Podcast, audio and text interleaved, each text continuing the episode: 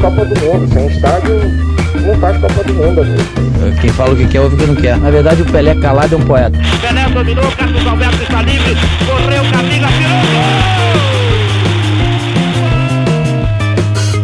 Muitíssimo bom dia, boa tarde, boa noite, boa madrugada para você que está acompanhando o nosso Cornetas Podcast desta segunda-feira.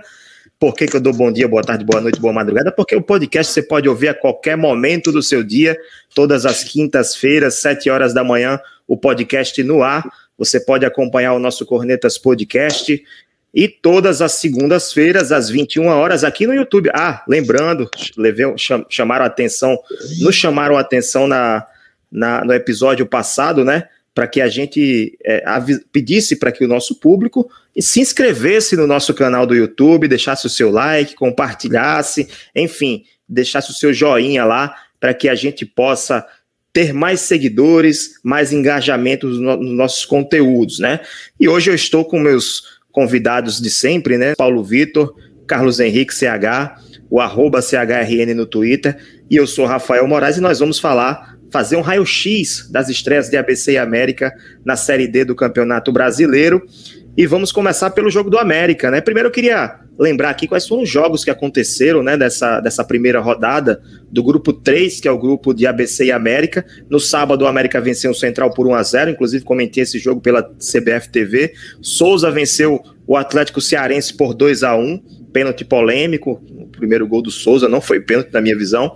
O 13 perdeu para o ABC por 1 a 0 em casa, todo desfalcado, nós vamos falar sobre ele no segundo bloco, esse jogo no segundo bloco.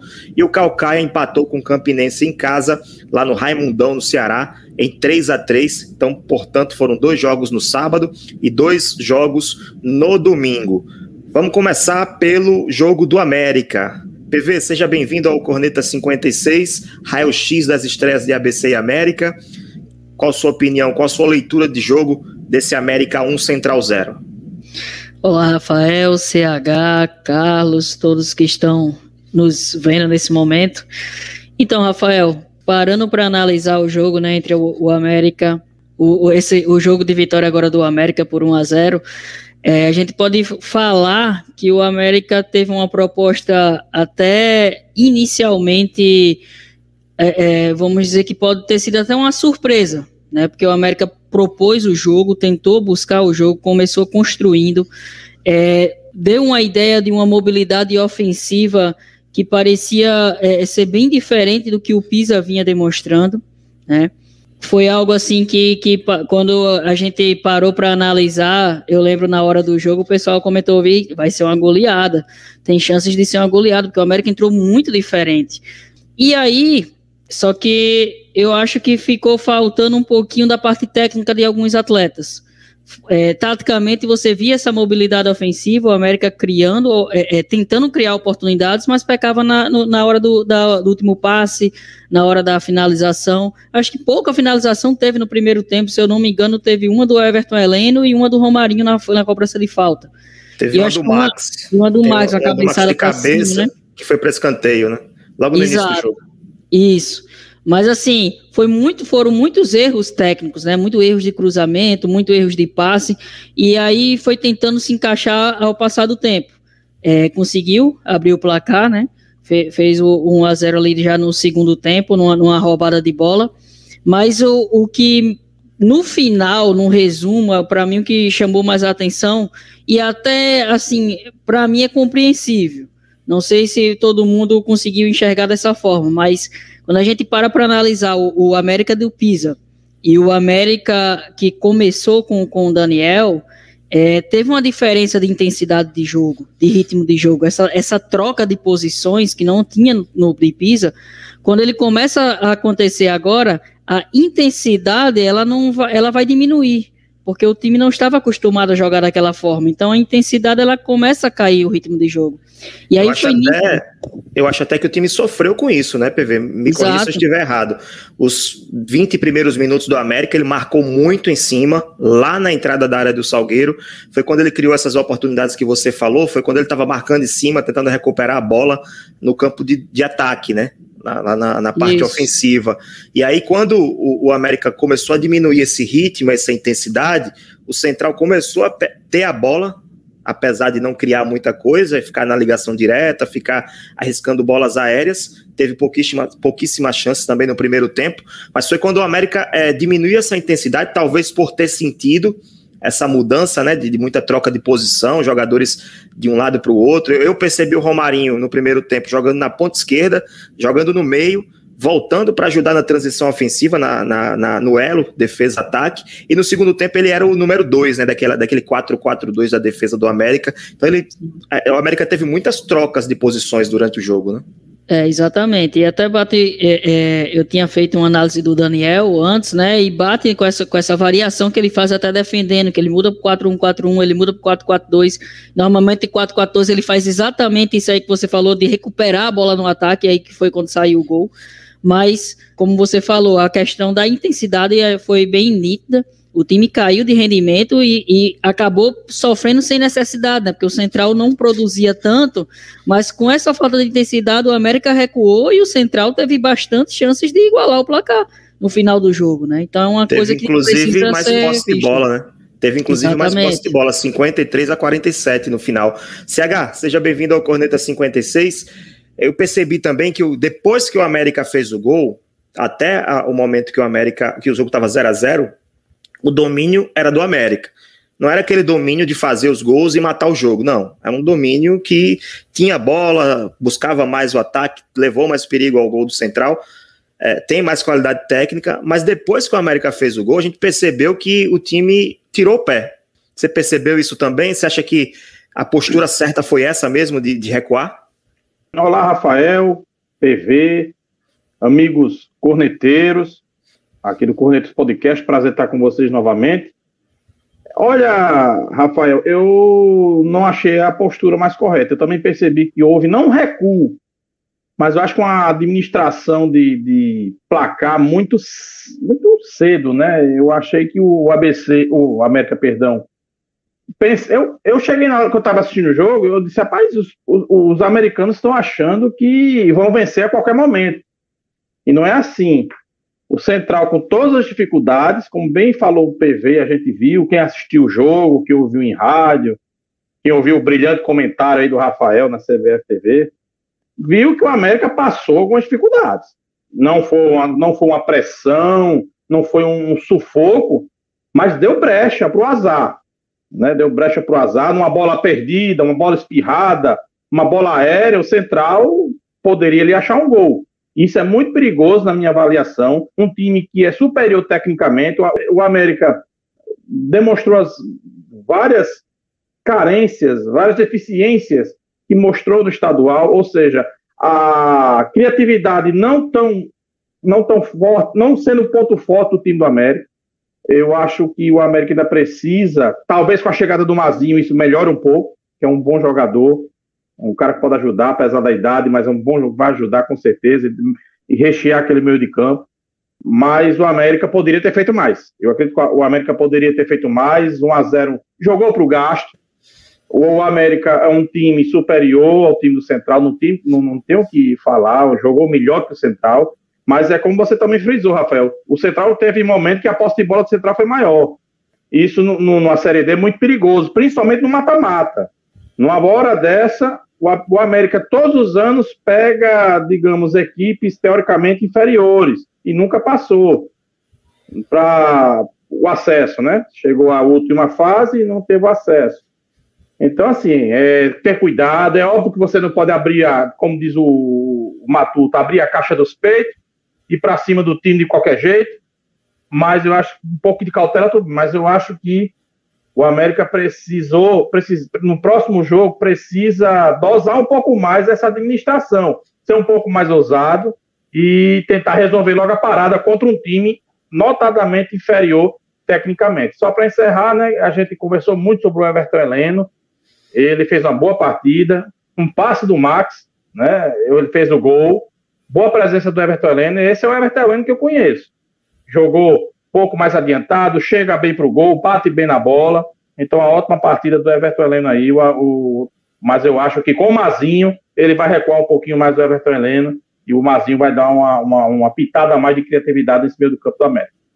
Eu quero falar sobre o Max também, né? Que a gente foi, a, foi a, a, única mudança, assim, de nomes, né, no América, em relação à base do Evaristo Pisa, que estava jogando no estadual. Max substituindo o Wallace Pernambucano, que foi para o Santa Cruz, já se machucou, não foi para o jogo, enfim. Mas eu, eu, já percebi diferenças. O Max é um jogador mais de refer, referência, né? Aquele centroavante mesmo, é, que está esperando a bola chegar, só vai fazer gol se a bola chegar. É, é muita, muito lance de cabeça, muita, é, muita, é, é enfim, é bola no pé para fazer o gol.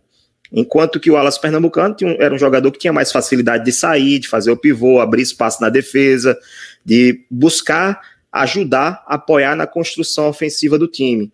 Inclusive, ele era meio campista até alguns anos atrás. Né? Ele foi meio campista, então ele tinha mais facilidade para fazer isso. Mas, por coincidência, acho que é estrela, né? Foi o Max que deu a assistência para o gol do Everton Heleno. PV, vamos fazer aquela rodada, né? Para você, quem, quem, quem foram os melhores e os piores do jogo? O, melhor, eu concordo com o CH, para mim foi o Everton Heleno não só porque fez o gol, né? Porque eu nem gosto de, ah, porque fez o gol, vou dar o melhor para ele, mas pelo que ele construiu dentro do jogo. Ele trabalhou muito bem ali a situação com, com Giovanni, com o Everton Silva, toda hora fazendo a ligação no Everton Silva, que foi até exatamente para mim onde foi o ponto que, que tecnicamente faltou ali o cruzamento do Everton Silva certeiro, porque teve muita jogada criada por, por Everton Heleno nessa situação. É, eu só consigo ver um pouquinho de maneira diferente, que assim, já, eu já vi alguns comentários, né, CH também agora citou, de Everton Heleno ter jogado um pouco mais avançado. Não é nem a questão de jogar avançado, é a questão que o América jogou pela primeira vez sem um meia de origem, né, ele joga um 4-3-3 em linha, o Daniel. E aí o, o, os dois volantes mais ofensivos, né, o Everton Heleno e o Romarinho, jogam um pouquinho mais à frente. E aí eles têm essa liberdade de, de chegar um pouco mais à entrada da área, tem, o Everton Heleno é mais agudo. E aí, tipo, ele jogou na mesma posição, mas ele tinha um espaço à frente dele para ele atuar, e ele conseguiu atuar muito bem.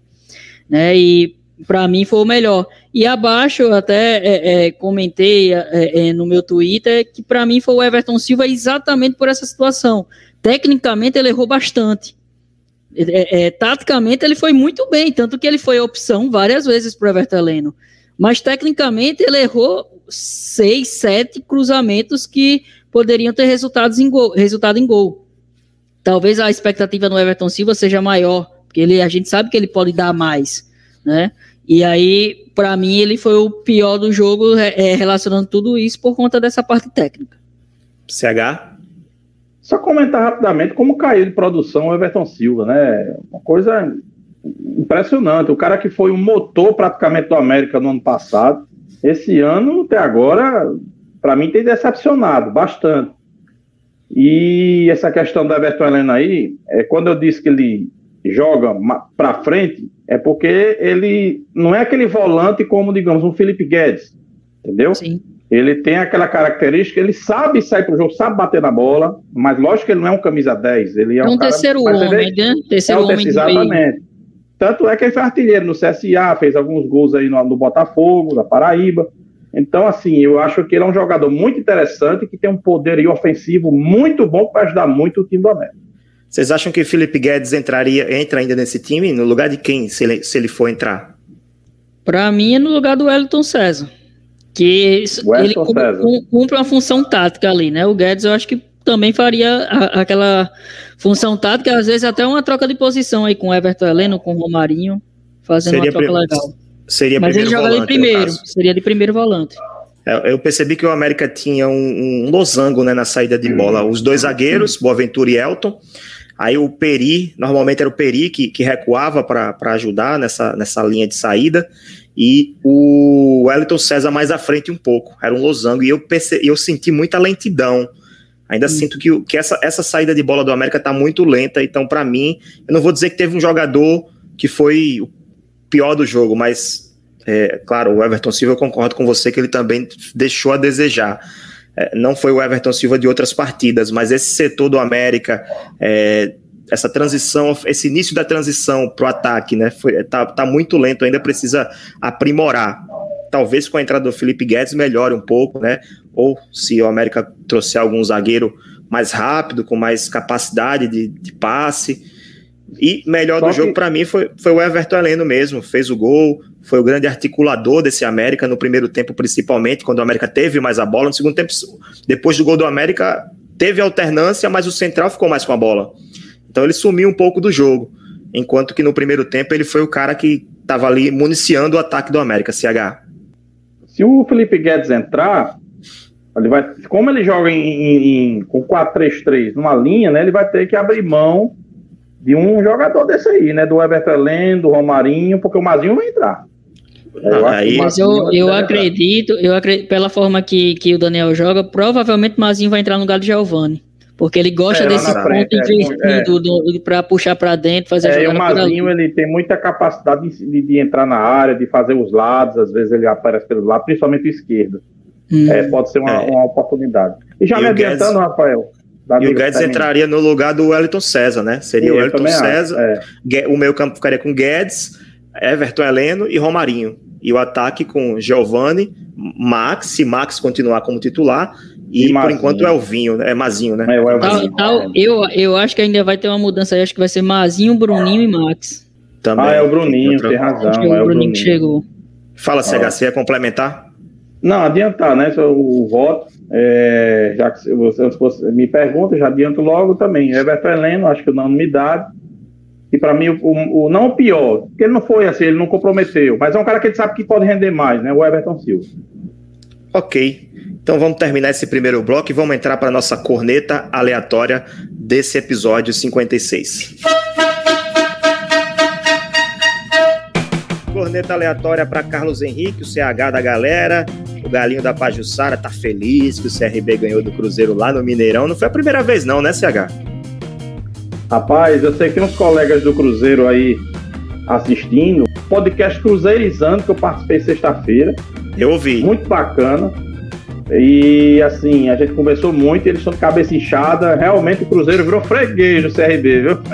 Mas não foram eles que, que fizeram aquela cena lá na narração que o cara largou. Não, não, não. Aquela ali foi épica, né? Que coisa.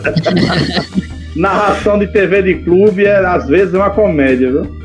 Mas vamos para nossa corneta aleatória do episódio 56. CH, cite dois ídolos do futebol atual no Brasil, né? Ídolos que estejam jogando no Brasil hoje, que são considerados ídolos de seus clubes. Difícil, Olha, né? ídolo, muito difícil, porque é um- os, os jogadores hoje estão num- numa volatilidade tão grande, né? De, de, de você estar num clube, mas não tem como não, né, não citar o Gabigol, o Gabriel, do Flamengo, apesar do pouco tempo. O cara que passa zico na Libertadores, é um dos, é é um dos maiores artilheiros da- da- do novo Maracanã, tá caminhando aí a passos largos para estar no topo ali da artilharia do Flamengo. Gabriel, na minha avaliação do Flamengo, apesar do pouco tempo. E eu acho, por tudo que o Cruzeiro está passando, por tudo que o Cruzeiro está passando, o Fábio. O Fábio tem um respeito muito grande do, do torcedor cruzeirense e está lá há quanto? 15 anos, 16 anos no Cruzeiro. né? Ele tem 40 anos. Então acho que hoje, é, pela identificação, o Fábio e pela produção, o Gabriel do Flamengo. Eu vou citar também o, o do Fluminense, o Fred. Eu Acho que o Fred ainda Sim, é Fred, considerado Fred ídolo também. pro Fluminense, né? Não sei pro Atlético e pro Cruzeiro, porque ele jogou nos dois e tal, aí é mais complicado, né? Jogou nos três, jogou no América também. Mas o Fred, pra mim, entra nesse, nesse time aí. É, PV, mais algum? Não, eu ficaria também. Eu tava na cabeça os dois por identificação: Fred no Fluminense e Fábio no Cruzeiro. Fred, Fábio e também o Gabigol. Mas não dá pra considerar o cano do Vasco, não, CH? Ah, meu amigo, aí você tá querendo entrar pelo cano, né? nem tanto, nem tanto, mas ainda não. E Ainda o não. CRB? No, C- no CRB não tem, não? No ABC tem o Alisson. Diego Torres, hoje é Diego Torres. É a menor Já Pensei que era, pensei que era Gum. Rapaz, Gum tá até bem. Assim, ó, agora fazendo ontem, gol uma- antológico. Ontem ia ser um prêmio Puskas. Ia pro prêmio Puskas. viu? Um gol daquele é outra coisa, viu? Mas pelo alto foi uma tragédia a zaga do CRB. Uma tra- sorte que o ataque funcionou. Mas a defesa, é como diz aqui também na gira, não subiram numa gilé. A que ponto chegamos, né? Tomar três gols do Cruzeiro no Mineirão é uma tragédia. Coitado do Cruzeiro, né? Mas vai melhorar. A gente, a gente bota fé que não vai cair a pra Série forma C. como não. levou, levar gol do Cruzeiro jamais será. Agora a forma, se você ver, três gols de bola alçada e de cabeça. É Gente, o dizendo, Cruzeiro entendeu? sofreu para ganhar da Juazeirense na Copa do Brasil. Daqui a pouco a gente vai falar sobre isso da prorrogação, né? Mas vamos para o nosso segundo bloco, que é o que interessa. Segundo bloco do nosso Cornetas Podcast, agora é hora de falar de ABC e 13. 13-0 ABC 1, 13 com 13 desfalques, ironicamente, por conta do Covid-19. Um time totalmente desfigurado. O ABC também com alguns, algumas mudanças. Zagalo curtiu o seu comentário, viu? Mas dessa, dessa, dessa vez deu azar, não deu sorte pro, pro Galo, não, né? Pro Galo da Borborema. Vitória do ABC, gol de Alisson de pênalti. Aliás, três jogos seguidos que o ABC não faz gol com bola rolando, né? A final do estadual, 1 a 1 contra o Santa Cruz, gol de pênalti do Alisson. Jogo lá na, contra a Chapecoense foi 3 a 1 O gol da, do ABC foi de pênalti. Venceu o 13 por 1 a 0 gol de pênalti de novo. Três gols seguidos do Alisson. Desde aquele jogo do Açu, na última rodada do estadual, que o ABC não faz um gol com bola rolando. CH, sua análise aí geral desse jogo. É, ontem o pênalti aconteceu, né? Depois de dois pênaltis inventados, me perdoem os ABCdistas, mas ontem aconteceu, né? A gente tem que ser justo, foi pênalti mesmo. E eu achei o ABC começou muito devagar. Eu, eu achei o ABC com, com uma marcha lenta e veio melhorar depois que o Fernandinho foi expulso do 13. O 13 totalmente despedaçado ali pela Covid, né? Então, muitos problemas, jogadores ali desentrosados, mas ainda imprimiu alguma resistência para o time do ABC. Foi um jogo fraco, eu vi um ABC pecando demais na criatividade. A gente via que o time do ABC não consegue transformar uma bola ali livre no meio de campo, uma boa jogada, numa finalização boa, e segue o pessoal aí da torcida reclamando da ausência do time titular do Ederson. Eu, sinceramente, não entendo a ideia do Moacir Júnior, porque Ederson, tudo bem, tem mobilidade, mas é um centroavante, com mobilidade. O Alisson não é centroavante, minha gente. O Alisson, às vezes, vem fazer papel de meia, o Alisson é, meia, é ponta direita, praticamente. Né? Então, assim, eu não entendo a, essa, essa escolha do Moacir de não escalar os dois. E o Ederson entrou, jogou muito bem, mostra que, não, não para mim, não deveria ser reserva desse time. É um jogador de nível Série B, Série A, o Ederson, e não pode ser reserva do ABC. Mas voltando ao jogo. Então, assim, o, o ABC fez o gol de pênalti, conseguiu administrar, conseguiu é, melhorar depois da expulsão do, do, do, jogador do 13, mas ainda carece demais de um camisa 10 autêntico que possa fazer a bola transitar com melhor qualidade para o ataque. Ontem o time do ABC não sofreu tanto em termos defensivos, né, justamente por esses problemas que o 13 vem passando, mas fica ainda a carência do time do ABC de, um, de uma criatividade maior, de um, uma pressão maior é, no adversário fragilizado, principalmente. Desde o jogo contra o Açu, que o ABC não faz uma boa partida, contra o Açu foi aquele sofrimento, e o Açu chegou em, em determinados momentos a jogar melhor que o ABC. Contra a, o Santa Cruz, igualmente, foi um jogo equilibrado, mas o ABC sofreu muito na mão do Santa Cruz. Contra o Chapecoense foi, né, um, um, o Chapecoense foi bem superior. E, novamente, o ABC jogou um pouco melhor que o 13, mas não mostrou o, uma qualidade para ter tranquilidade diante de, um, de uma equipe esfacelada como o 13. O ABC teve o desgaste da viagem de Chapecó, é verdade, mas eu acho que o ABC tem que melhorar, tem que melhorar essa questão da transição, principalmente do meio para o ataque, e acabar com esse negócio de Wallace e Ederson não jogarem juntos. Eles têm que jogar juntos, porque são os melhores atacantes. Se brincar da Série D inteira. Deve ter, ter o Zé Love, que é muito bom, né? Tem outros por aí. Mas eu acho que essa dupla, com o meio de campo um pouco mais criativo, pode render mais frutos para o time do ABC. E ontem valeu a vitória. É como o jogo do, do América. Jogaram para o gasto. Valeu a, a importância do, da estreia, fora de casa. Resultado importantíssimo por ser fora de casa, mas precisa melhorar seu futebol. E contra a Chapecoense, se mantiver essa pegada, me perdeu os ABCdistas, eu acho que não dá não, tem que melhorar muito. Deixa eu dar uma passada aqui nos comentários, né, no chat. A TV Futebol Natalense está por aqui. É, o Clebson Faustino também, um abraço para você. Josenildo Cunha, toda segunda-feira nos acompanhando. Ah, o Clebson comentou alguma coisa aqui sobre o América, né? Concordando com a análise do CH. E o Ricardo Couto está falando o seguinte: é importante lembrar que o ABC tinha jogado na quarta-feira em Chapecó e tem e tendo um grande desgaste. Aliás, o ABC viajou direto de Chapecó para Campina Grande, né? Saiu, não passou nem por Natal, foi direto porque não está dando tempo nem para parar para treinar. PV, vamos puxar esse assunto, Ederson e o Alisson. O que, é que você acha? Dá para jogar junto ou você acha que o Moacir tá, tá certo?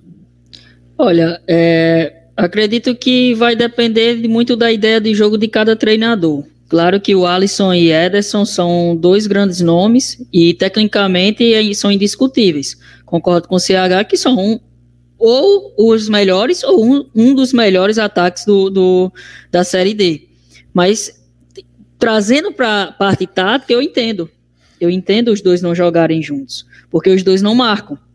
É, então, quando se você se você ah, mas coloca um 4-4-2 com os dois à frente tentando fazer ali com ocupar espaço, ocupar espaço hoje no futebol competitivo que, que se tem, na hora que o time entra ali na, na sua, nas suas linhas de defesas, e na hora que você começa a sofrer vários ataques, começa a sofrer na entrada da área, vai começar uma pressão vindo, né? Tanto dentro de campo quanto fora, que vai começar a cobrança, ah, o time não marca, ah, tá com muita fragilidade defensiva, mas a marcação ela começa lá desde lá de frente. E aí quando você tem dois atletas que não faz uma função de marcação tão forte, é, pode prejudicar. E por isso que eu entendo a, a escolha de Moacir ou um ou outro, mesmo que um seja centroavante e o outro jogue aberto pelo lado, mas os dois defensivamente não, não ajudam. Então, por isso eu entendo que, que os dois não atuem juntos. É, Moacir prefere dois, dois pontas que acompanham a marcação, né? Exatamente. Façam recomposição. É tanto que ele joga com Levi e, e, que sejam jogadores rápidos também, Levi e Claudinho. O, o, o Alisson já tá perdendo, assim, já foi um jogador mais rápido no, na sua carreira. Hoje ele tem características diferentes, é um jogador mais, menos móvel, apesar dele se movimentar muito, mas é menos, menos veloz, né? Posso dizer assim. E o Ederson nem se fala. Ederson é, é, é um jogador muito mais fixo. Tem um passe muito qualificado ele acelera as jogadas, mas é aquele jogador que está ali na frente. Ele, ele, ele, ele não contribui muito no momento defensivo da equipe. Então, por esse lado, eu concordo com você, PV, e concordo se esse for o motivo do. Talvez o Moacir esteja pecando em não explicar por que, que eles não jogam juntos. Só, somente dizer que eles não, jo não jogam juntos não significa, o torcedor vai, vai, vai ficar contra ele no final das contas, né? Ainda mais depois que o Ederson voltou a ser titular. Aliás, nem se sabe se ele vai ficar, né? Eu sugiro até quem puder acompanhar o, o Twitter do, do repórter da Jovem Pan, o é, Ícaro. Ícaro. Ícaro, Ícaro Carvalho. Ele fez um fio lá no Twitter falando sobre a situação de Alisson no ABC.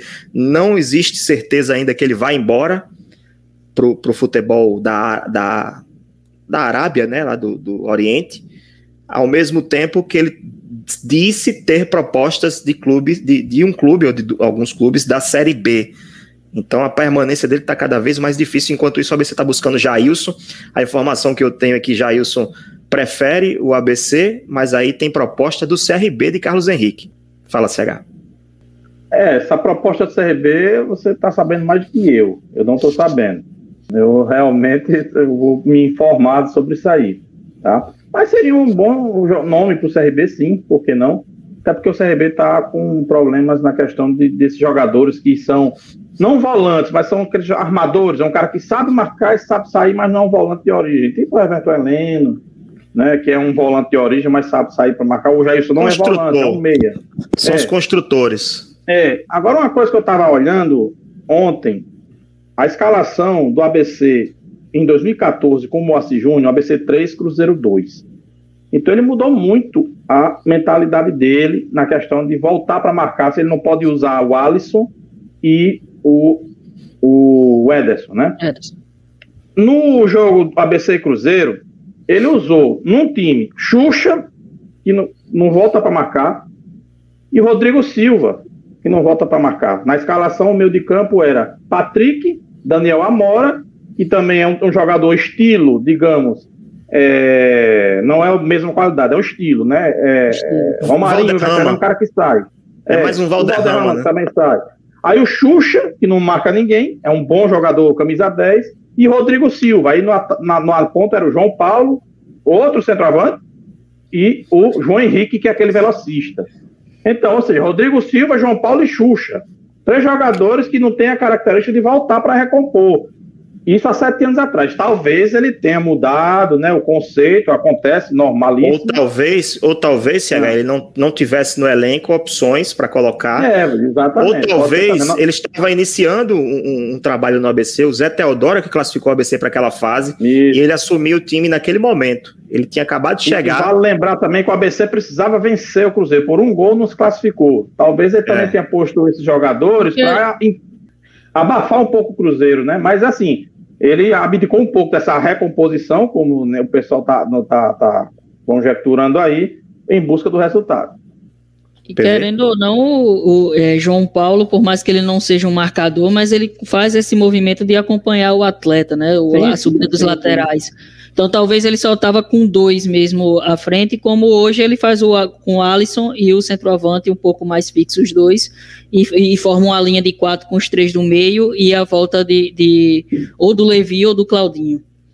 É, vamos, vamos falar, vamos falar dos melhores e piores desse jogo. Vou começar falando dos pior, o pior do jogo para mim foi o, o, Fernandinho lá, o jogador do, do 13, o camisa 10, foi expulso num, num lance bobo deixou o cotovelo no rosto do Netinho, sem necessidade nenhuma, bola parada, uma falta que não levava perigo nenhum para o 13. Foi muito, assim, não diria nem infantil, porque acho que nem criança faria aquilo. Então, o Fernandinho, para mim, foi o pior do jogo. Deixou o 13 numa situação ainda mais complicada do que já estava, né? Você já tinha 13 desfalques, virou 14 naquele momento. E vamos falar também do quem foi o melhor do jogo. Para mim, não teve um jogador que se sobressaiu sobre os demais. O Wellington, que estava sendo um dos destaques do ABC nas últimas partidas, não fez uma defesa. Foram oito finalizações do ABC contra duas do 13. O Wellington não fez nenhuma defesa no jogo. Eu até mandei uma mensagem para ele no Instagram dizendo que ele não suou nem a luva nesse jogo. Mas o, o, o destaque para mim foi o Claudinho, porque não porque participou do lance do pênalti, mas é, foi o jogo, era, era a peça que estava faltando nesse ABC. O 13 estava muito fechado muito, fechando muitos espaços na frente da área. E o ABC precisava desse um contra um, esse jogador que partisse para cima, que tentasse furar a marcação e entrar na área, para possivelmente conseguir um pênalti. E ele conseguiu esse pênalti. Então, para mim, o Claudinho foi o melhor da partida. PV, sua opinião? A, a minha opinião, ela fica vai ser totalmente envolvida na questão da expulsão, porque para mim o pior também foi o Fernandinho, né, do, da equipe do 13, uma irresponsabilidade sem tamanho, né? Um lance totalmente nada a ver, o cara faz um, um, uma situação daquela, acerta um, um cotovelo na cara do, do, do, atleta que o jogo tava parado, né? Ah, não, não justifica, é, foi um impulso, foi impulso. E aí complica uma equipe que já vinha totalmente desfalcada e você vai ter uma expulsão com ainda no primeiro tempo, né? Então mudou o jogo completamente. E para mim o melhor também concordo que eu acho que, que ninguém se destacou tanto, mas um pouquinho, assim, uma diferença maior que eu, que eu consegui perceber que fez várias jogadas, tentou, tentou criar, foi o Netinho, pela lateral direita. Ele criou algumas jogadas, algumas situações ali pela direita, ele tentou fazer diagonais, tava, teve a participação direta também, né, querendo ou não, né, nessa expulsão. Então, para mim, ele foi o, o melhor do ABC. CH, sua opinião? Eu também vou do Fernandinho como pior. O time já tá daquele jeito, ele faz uma presepada daquela, é, complica a situação de qualquer um. Um 13 que foi claramente durante o jogo para se defender e tentar o contra-ataque. Justamente Fernandinho era uma dessas válvulas de escape, um jogador com alguma velocidade, alguma mobilidade, e ele sai de campo com uma, uma expulsão infantil daquela, né? Então o 13 foi para se defender diante dos desfalques, compreensível, mesmo jogando em casa mas sucumbiu diante aí da, da, da, desses problemas, não só do mérito do ABC de jogar um pouco melhor, mas diante desses problemas. E do lado do ABC, eu dou uma menção honrosa para o Ederson, porque ele entrou e foi muito bem. Também outra menção para o, o, próprio Claudinho, mas eu também estou com o PV, né? O Netinho está melhorando a cada, cada jogo. A passos lentos, é verdade, mas ele vem melhorando. Começou com certa desconfiança da torcida, da gente aqui, mas ele vem melhorando aos pouquinhos e vem participando muito ativamente das jogadas de ataque, de alguns gols, fez até gol já, né? Então, assim, Netinho ontem mereceu. Não foi o craque, um craque, assim, que acabou com o jogo, não. Mas o que sobressaiu um pouco mais, eu também Mas não teve, não teve esse craque que acabou teve, com o jogo. Teve o, o, o, que, se, que sobressaiu um pouco mais. Aí é o Netinho. Quem, quem acabou com o jogo foi, foi o Covid-19, infelizmente, né? Foi o Fernandinho que acabou com o jogo, porque depois que ele não. foi expulso, aí o ABC mandou no jogo, né? Completamente. Você entendeu errado. Quem acabou com o jogo foi o Covid-19. Não, entendi. O Covid e o Fernandinho também, ah, porque ah, tá. né, depois que o Fernandinho saiu, aí o ABC tomou as rédeas do jogo praticamente o tempo todo. Ok, finalizando esse segundo bloco, vamos para o nosso bloco final. Vamos falar da nossa dica de conteúdo. Seguinte, a gente estava falando no grupo na semana passada, a PV deve lembrar, eu acho, é, me lembra o nome do rapaz, acho que é, não sei se é Leonardo.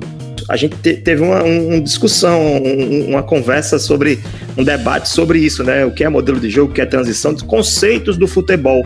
Então hoje eu vou indicar esse livro aqui, Aprendemos Juntos, Conceitos do Futebol Moderno, um livro de, um, de uma turma da, de um portal MW Futebol, análises técnicas e táticas. São vários autores: Alexandre Seixas, André Ribas, Camila Lima, Felipe Holanda, Leonardo Hartung, Maurício Maurício Vikliski, Michel Corbacho, Rafael Maciel e Sérgio Santana. E nesse livro aqui, quem tiver a oportunidade de lê-lo, vai ter informações sobre a história da tática no futebol, modelo de jogo, princípios táticos, métodos de jogo, a diferença de posição e função, que gera muita discussão, a importância da análise de desempenho no futebol e fala também de tendências táticas. Um livro fininho, ó, de fácil leitura, de linguagem muito fácil para quem quiser aprender um pouco mais sobre modelo de jogo, sobre esses conceitos do futebol moderno. Eu vou até tentar abrir aqui nele. Por exemplo, fala sobre flutuação, recuperação, compactação defensiva, direcionamento, ah, cobertura, compactação ofensiva, mobilidade, profundidade, amplitude, tudo isso que você ouve na TV é, e nas, nas transmissões esportivas está aqui dentro desse livro. Aprendemos juntos conceitos do futebol moderno.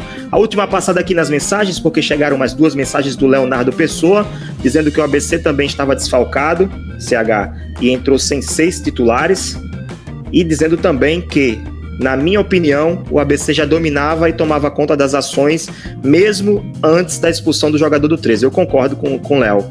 O ABC estava melhor desde o início, só que não tava conseguia. Não conseguia criar oportunidades de gol claras. Não criava é, grandes chances. Depois da expulsão, é que dominou completamente, sabe? Não deu mais praticamente chance ao 13. É isso que eu quis dizer. Aumentou Agora, o domínio, digamos assim. No segundo tempo, o 13, ele, ele arriscou mais um pouco. É, isso que eu ia dizer. Ele dominou mais, mas no segundo tempo o 13, mesmo com a menos, teve algumas chances perigosas. Mas eu vou terminar esse episódio agora, deixar aqui para que vocês acessem o nosso site www.cornetaspodcast.com. Sigam as nossas mídias, arroba Cornetaspodcast no Twitter e no Instagram. Sigam o, o, podcast né, na sua plataforma preferida, no Spotify, no Deezer, na Apple, na que você preferir. Só buscar lá Cornetas Podcast para acompanhar todos os nossos episódios. E também deixe o seu like, é, compartilhe, deixe o seu comentário aqui no nosso YouTube para a gente ganhar engajamento e chegar cada vez mais nas casas das pessoas. Vou encerrar agora o episódio de número 56. É isso. Um grande abraço, PV, grande abraço, CH. Tchau.